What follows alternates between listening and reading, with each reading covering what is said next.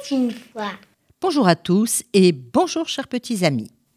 Aujourd'hui, une très jolie histoire. Deux sœurs reçoivent de la visite.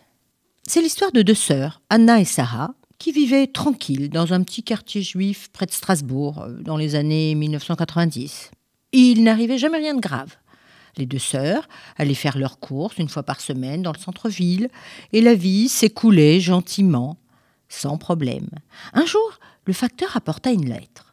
« Je serai là mardi, votre cousin Mochelet. »« Mardi ? Mais mardi, c'est demain !»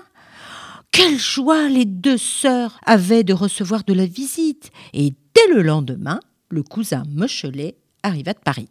« Mes cousines, je suis si heureux !» Puis, très vite, voilà ce qu'il dit, Mochelet. « Mais comment peut-on vivre ainsi ? Ne vous inquiétez pas, je vais vous aider. Nous allons remettre de l'ordre dans tout cela. » Alors, il entreprit, très gentiment, d'abord de réparer le robinet de la cuisine, et puis la lampe du salon, et puis quelques bricoles par-ci par-là. Cousine, les fêtes de Pessard arrivent, et c'est l'occasion de commencer ensemble le grand ménage. Je vais vous faire plaisir. Je vais repeindre la façade de la maison. Waouh, les deux sœurs n'osaient rien dire. Il était bricoleur, d'accord, mais surtout, c'était un sage, un érudit reconnu, alors elle se taisait. Mochelet était content de lui, et il disait « C'est tout de même beaucoup mieux qu'avant, et tout à fait moderne. Pour vous, je le fais volontiers. Allez, pas d'histoire, laissez-moi faire. » Il n'arrêtait pas. Alors, elles avaient décidé de leur côté de commencer à ranger les placards pour Pessard, le laissant au rangement et à la peinture de la façade. Mais voilà, un matin, les sœurs arrivèrent dans la cuisine et le cousin avait déjà dressé la table. Mais où étaient passés le beurre et la confiture et les crêpes que nous voulions manger encore avant la fête de Pessard ? Bon, écoutez, les cousines, à partir de maintenant, il n'y aura que du muesli. Vous verrez comme c'est bon pour la santé, si léger, n'est-ce pas formidable ?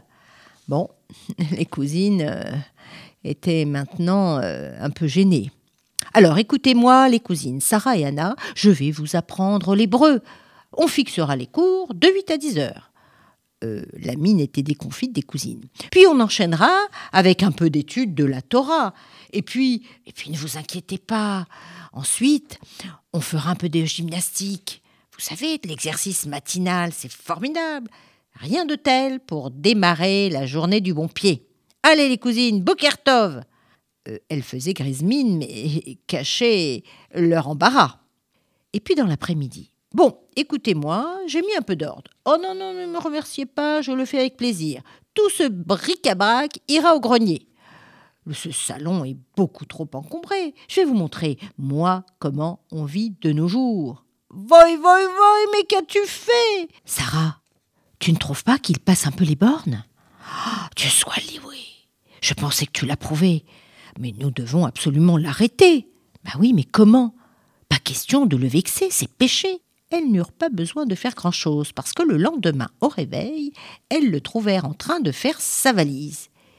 Et il leur dit sans détour : « Bon, je ne pourrai pas vous changer. » Les sœurs étaient bouche bée. Puis l'une dit : « Tu sais, nos rabbins nous enseignent d'offrir l'hospitalité comme le veulent nos traditions.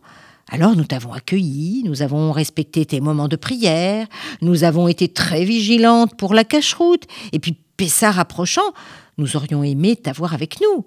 Reste encore, dit l'autre. » Elles étaient vraiment bien élevées. « Non, non, non, il faut que je parte, parce qu'en fait, j'ai un peu honte.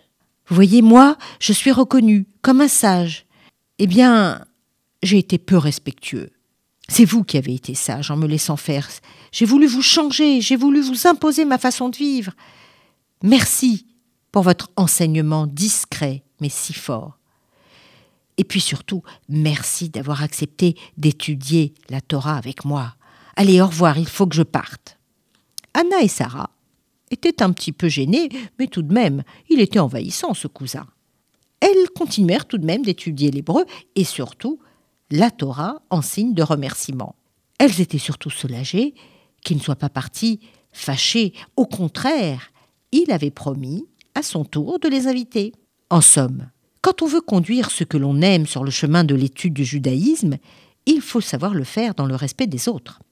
Voici une belle histoire d'éducation et d'éducation juive. La transmission de nos valeurs passe, on le sait bien, aussi et surtout par les femmes de la famille. Et ça, on le vit tous les jours. Au revoir à tous.